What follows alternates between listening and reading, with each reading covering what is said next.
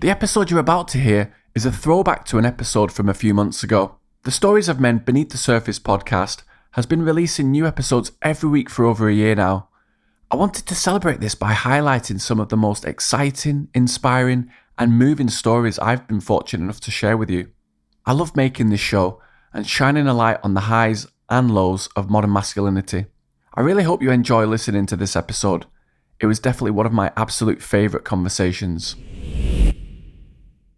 I'm absolutely convinced that all men, including you and I, have hidden potential that's not been tapped into. The team and I have designed a quiz for you to work out what that could be, and there's a link to it in the show notes. I'll tell you more at the end, but for now, enjoy the episode. In this series, we hear stories about the role masculinity plays in today's world as I try to become a better version of myself every day. Join me and let's discover this together.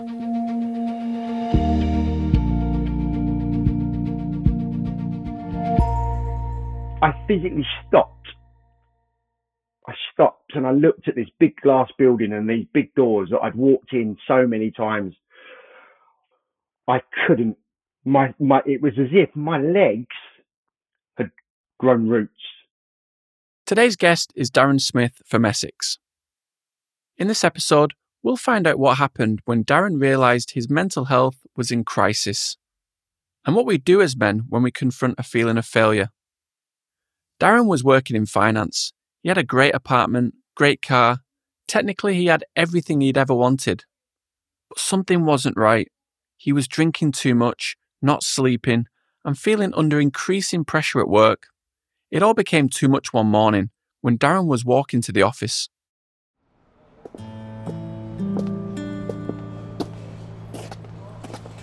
There'd been a few mornings leading up to this, uh, the dread, the fear of, of, of going into the office.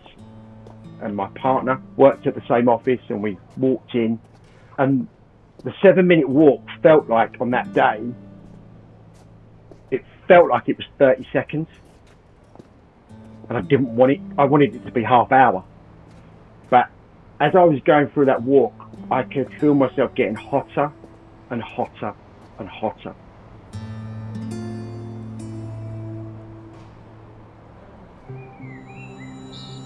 It was kind of like a nice spring morning certainly not warm enough for me to be perspiring and sweating as much as I as I was.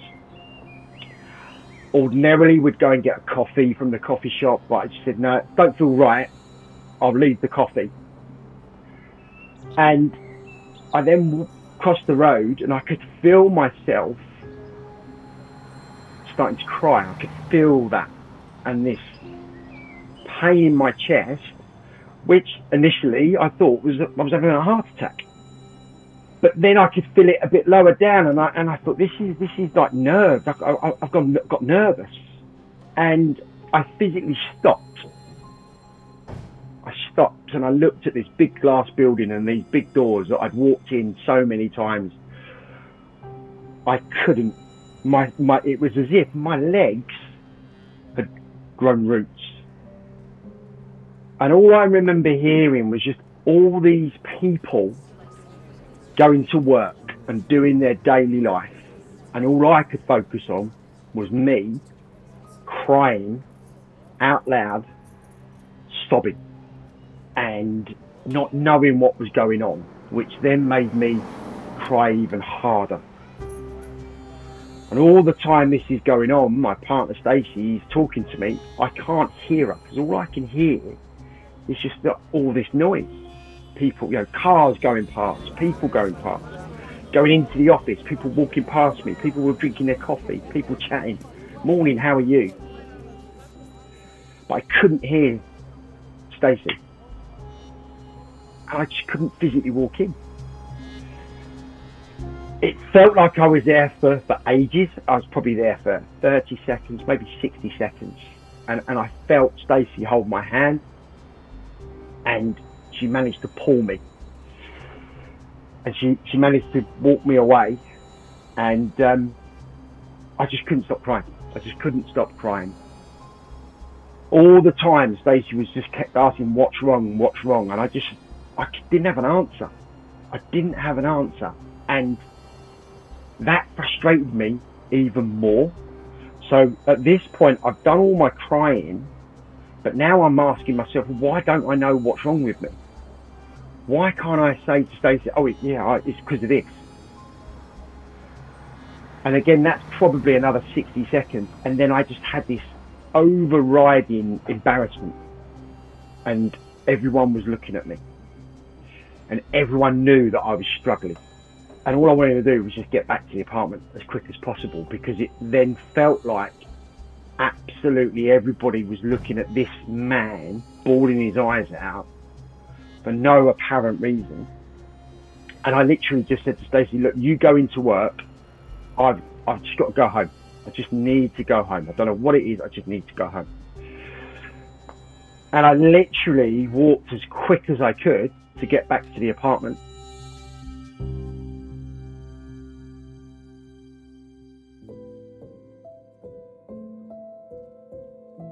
That walk back was just a, a, a seven minute kind of kicking of myself in here. You know, what, what my parents going to think? What's my son going to think? What does Stacey think? And I got in the apartment and just broke down again. Just sobbed my eyes out. Not knowing why. Not knowing why. And that's where I sat for the whole day, just sitting there, crying on and off for a whole day, trying to work out what was wrong with me. I was probably having a little look on, on, on the internet, I think, to find out why I was crying or what the pain in my chest was. But the overriding emotions was that I'd, I'd failed. I'd, I'd thrown my career away. I'd let everybody down. And, and, and those feelings have stayed with me for a long, long time.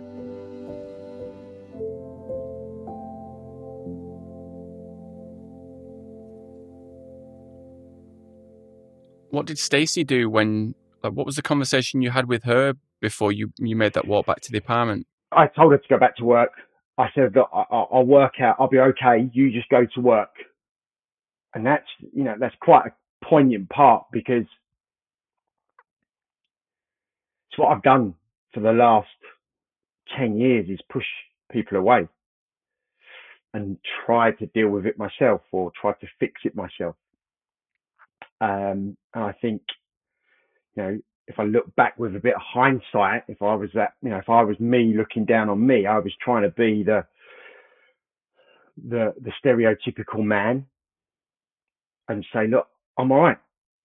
I'm clearly, clearly not, but I'm all right. You go to work. You carry on, and I'll and I'll work it out. Um, I, I was able just to call in sick at that moment and and say, look, I'm just having a upset tummy, one of those, whatever, whatever menial thing it was, and just said, look, I'm not, not very well. I'll, I'm having the day off. Do you think it's reflective of the time that it was then? So that's, this is 2011, where you don't know what anxiety is. You're just feeling this thing. Do you think that if you'd have, if you'd have had this breakdown now in 2022, you could have gone, oh, that's that's anxiety or that's a panic attack or the, these are the feelings I'm I'm feeling. Obvious answer to that is yes. Straight away, yes. If if if we fast no, fast forward or my scenario happens in 2022, yes, the awareness for me would be better. Having said that, my awareness has come through my journey of my mental health over 10 years, 10, 11 years. I think the biggest thing that's changed, where I then had the fear of my staff or my managers or calling in to say, I'm sick. I think now today, those three elements are completely different to how they were 2011. Because I think now staff at any level, wherever you are on that staff um, pyramid, people have a better better awareness of someone who has mental health I think, secondly, being able to phone up and say, and I, I, still think there's a bit of an issue with that, and I think there's still a little bit of a stigma, but I think that it's more acceptable to say, I'm struggling with my mental health and therefore I won't be in the office today. Yeah. I think it's interesting how things have changed in the last 10 years. You've got a lot of people in the public eye, sports stars, footballers, film stars, all coming out talking about their their mental health issues. But for example, your your partner Stacey, you know, if that if this would have happened now, she would have been aware of it as well. Or you're you're having an anxiety kind of episode, or you're having a panic attack, or whatever it might be. Let's do this, this, and this. And, and I'm almost thinking that perhaps going back home and having to call in sick and then you know feeling really emotional and you're you're crying etc at home perhaps that period might not have lasted so long if we'd as a society as uh, as a country as you know as people in the world we'd have been quicker on this about the awareness. But like it's a stigma isn't it? Because you have this fear of fear of what people think and some people and even i sometimes says oh i don't care what people think. But actually you do. You know sometimes these are irrational fears. You know there's, a lots of analogies out there for you know mental health compa- compared to other other illnesses or ailments but the one I always use is if you break a bone, you have a set period of time that that bone is going to be in plaster. So it might be an eight to 10 week period where you know you're in a cast and everyone else knows you're in a cast because it's a physical thing. You then come out of the plaster and you have a period of physiotherapy. Now let's put that into mental health because mental health isn't as straightforward as just putting a plaster around here. There's all different permutations. But the first thing or the first timeline that's generally thought about or discussed is the doctor will sign you off for two weeks. Two weeks. Therefore, people think they're going to get better in two weeks. How can someone get better in two weeks when they've potentially been dealing with stuff for months? or years. It's not going to happen. If you then look at it from a point of view that the, the brain is the most powerful thing in the world, right? Some are not as powerful as others, right? Mine's not as powerful as, as, as others, right? But someone's telling me you're going to have two weeks to get that better. There's, there's a problem there. What do you think? It's difficult to put a, a predefined number on these things. Oh well, you've you got depression, you've got anxiety. Two oh, okay, I, two weeks. Whereas I feel like the medical community have kind of got it down a lot more when it comes to like you. I think I like that analogy. You know, you've got your leg in a cast. Everyone can see it. Everyone's writing things. Probably if your mates are on it, they'll probably do some inappropriate drawings on your plaster and things. But, but ultimately, what is what is going on that cast? It's all positive, isn't it? Right? No one's going to write a negative piece on that cast. And that's the next bit. When if I talk about it, is, is you know you're in that cast, people see it, but they all, not only are they seeing it, they're actually writing "Get well soon," or "Can't wait to see you back," or you know, "You owe me a pint," whatever, whatever, right? And and the rude stuff, you know, it might be a pair of boobs. That helps you, right? When you're then struggling with mental health, do you get the same influx of positivity? No way. And that's because people don't see it. And there's still, even today in 2022, there's still a stigma. How were the conversations with your closest male friends about your your mental health issues? Didn't happen. Didn't happen. The only person that knew the extent of my issues was my partner, Stacey. My parents didn't know. And some of that was driven by me because I still didn't know. Even though I went to the doctors and the doctor said, Oh, yeah, look, we, I think you've got some stress going on. I think you've got a bit of depression going on. There's a bit of anxiety there. Here's some tablets. Oh, not sure if I want to take tablets, but hey, hold, hold on. And even then, I still didn't know what it was. But even when I started to understand it a little bit more, the overriding emotion was that I was a failure. And I couldn't open up. I couldn't tell anybody.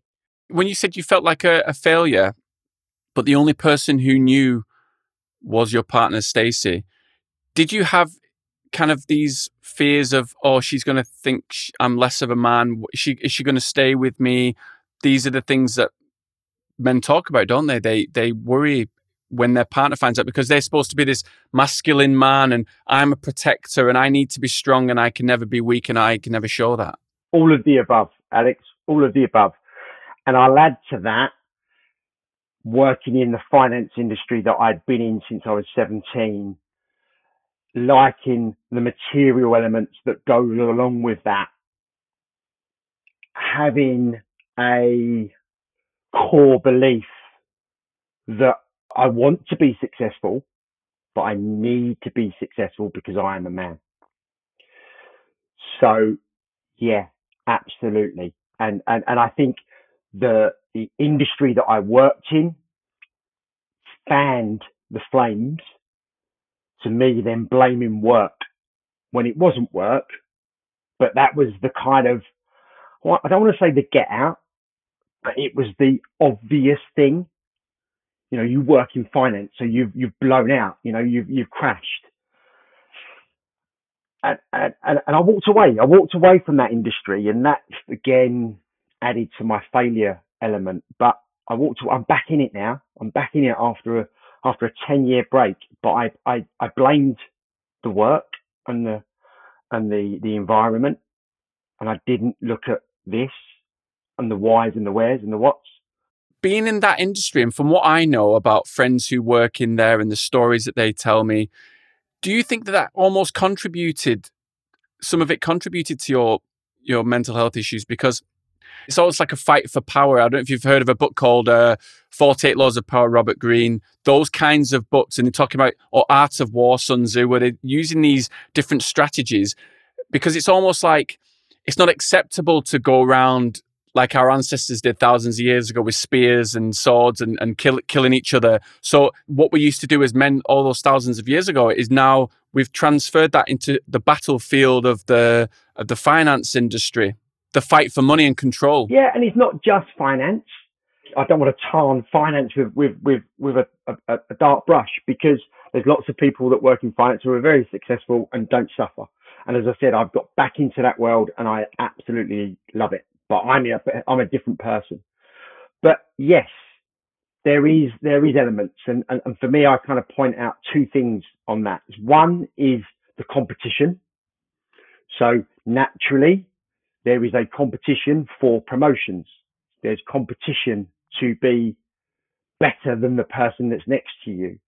There's competition to make sure you don't make any mistakes, um, etc., etc. And then there's the element of, well, while you're working as hard as you are, let's go and play as hard as we are. So you work hard, play hard. So you don't think nothing of going out at lunchtime and having a couple of pints. Um, because that's where you get to meet people who might be able to help you out with a new job or, or a promotion or some more business. And then you don't think nothing of, oh, let's just jump and have a couple of pints before we go home and that just con- continues. You know, your weekend started on Thursday. You went out with clients, you went out with your brokers, you went out with your work colleagues. That was the start. So then you go Thursday, Friday, Saturday, Sunday, lunch month. You know, you, yeah, there was there was a lot of lot of drinking and a lot of partying, and that does play its part definitely. Yeah, and you're expected to, and it depends on the culture as well. I've been to places, countries like Korea and Japan, and if you don't if you your boss invites you to go out and you say no, it's a real disrespectful thing to do to reject those overtures and say no actually I won't do it because then you kind of question well if I don't do it I'm not part of the the work gang so to speak and I'm kind of an outsider at that point but there you like you say if you're doing Thursday Friday Saturday Sunday drinking and you've got these clients that you've got to look after it can all be almost like a build up like a pressure cooker and and at some point you can just explode can you tell me how are you different now? So you you leave the you leave the finance industry, you take that time off that you needed. And, and also, was that like a, you know, was that kind of your medicine to be away from that for a while? Okay, so I've worked in various different industries. I had a restaurant for a couple of years that was kind of like a bucket list. So I was able to do that and I kind of ticked that off. And I've worked in the car industry. I'm a big petrol head, although I worked with electric cars. But all that time, I kept beating myself up. You walked away from a career, you walked away, and that really took me to a point of, of, of suicide and and led me to being sectioned and spending six weeks in hospital. But to answer your question, why am I how am I different now? I've admitted that I've got mental health issues. I I, I, struggle with my mental health. Um, I'm kind of on the on the very low end of, of the bipolar scale. How do you feel when you say I struggle with mental health issues or I, I have that? How does it make you feel now compared to previously? It makes me feel amazing. no one's ever asked that question. That's, I like that. That's a great question. How do I feel? I feel that I'm overcoming it. I, I manage my mental health now. So what you're saying is you're saying it comes from strength, not weakness now. Correct. Correct. Admitting admitting that you have a mental health issue is definitely not a weakness. But it's taken me 11 years to work that out, right? I now have a toolbox that's my own that allows me to manage my mental health? You've thrown me asking me that question. It, it's, it's great that I now know how to manage my mental health and I know all the stuff that I've found out. But just as you said, how am I feeling? Is, I wish I'd realized it sooner because I don't think I would have hurt as many people if I'd have known sooner. What would you say to anyone who can't admit that they've got mental health issues right now? Pick up the phone and talk to me. um, talk, man or woman. You've just got to talk to someone and tell them how you're feeling. And if you don't get the response you want from the first person, it's not you, it's that person. So talk to the second person or the third person if it takes four or five people until you start to hear things that you want to hear, that's what it'll take. Because, you know, and you mentioned it earlier, Alex, you know, talking to mates, you're not sure when they respond. Is it because they don't understand or is it because you've actually hit a raw nerve and they're struggling, but they'll never admit that they're struggling? And that's the thing, you know, sometimes with men, it is the, what's he talking about? I don't really understand. And then there is other bits goes, I can't put, I can't let my guard down. I can't tell him I'm feeling the same. When ultimately you should, because then you've got shared experience, right? Go back to a broken bone. If you know someone that's broken a bone, do you ask them how they got through it? Of course you do. Do you offer help as well? If you've broken a leg and say, oh, I did this when I did it. Now, mental, obviously, I will on a forum like this, or if anyone wants to talk to me, I'll talk to them about my toolbox. But you don't just go up to someone and go, oh, you're struggling with mental health. Well, let, let, what about this? You know, and it isn't one size fits all. It's all about managing your, your, your mental health. It's interesting you say that because I watched the documentary with Tyson Fury and I think he was in because he's he lives in Morecambe, but he was with all his kids around that area. And he, he saw some lad, he must have been about 13, 14 or something. And he comes up to he comes up to Tyson. I think he's like, oh, Tyson, I can't believe it's Tyson Fury or whatever. And this kid said, nice to meet you, and walks off. And Tyson Fury goes, I reckon that kid's struggling with mental health. So he runs after him runs after this kid and actually says, "Do you struggle with mental health issue? You know, you struggle with mental health, uh, you know, on a day to day basis." Where he said, "Yeah, I do," and I think he talked about his mother and his father, and I think they had separated or whatever. So that was the that was the time that I really thought, "Oh wow, that someone's actually said to someone, "Do you struggle with mm. mental health issues?" But it's not it's not a common thing, is it? No, definitely not. It's not common. We're breaking through small barriers um, with things like podcasts like this, you know, where people can listen to them without other people knowing. We're getting there with Andy's Man Club. You know, the groups are opening up every single week and it's an opportunity for men to talk, right? It's peer to peer talking. So you've got a forum to go and talk about it. And you mentioned earlier, you know, more and more people in the public eye are now talking about it.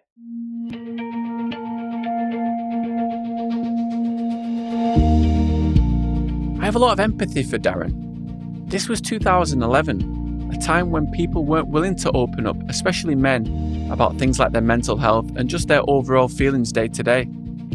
For example, I can talk to my friends in 2022 about how I'm feeling if I'm having a difficult day. The idea of failure is a difficult one that's deeply rooted in males and masculinity. It's all about being a winner, all about being strong, all about making our parents proud of us by coming first in the running race at school. I feel like we have a distorted view of failure. It doesn't mean that we're tainted in any way, it doesn't mean that we're broken. It's something that we can use to improve for next time, but it's often not seen that way. I like the quote that Gary Neville, the ex Manchester United footballer, says about failure. He says that failure is a bruise, not a tattoo. A tattoo makes you think of something that's permanent. Failure isn't permanent. In the episode, Darren talked about when people wear a cast and we make light of it. We look upon it as a positive thing where we write encouraging statements on the on the cast and in some cases we put funny little jokes on there as well. And the same can't be said for mental health. It's not like you can wear a band that says I have mental health problems on your forehead. So what do we do in this situation? Well, how about we associate ourselves with people who are going to lift us up, not bring us down? If all of your friends are positive, uplifting people, then chances are you'll be that way as well. Thanks so much for listening to today's episode with Darren. If you'd like to learn more about Our Voices, make sure you go to our website, ourvoicespodcast.com, and also follow us on Spotify. And while you're there, it would be great if you could give us a five star rating. It would really help us to grow the show. Thanks so much, and we look forward to giving you another incredible episode next week.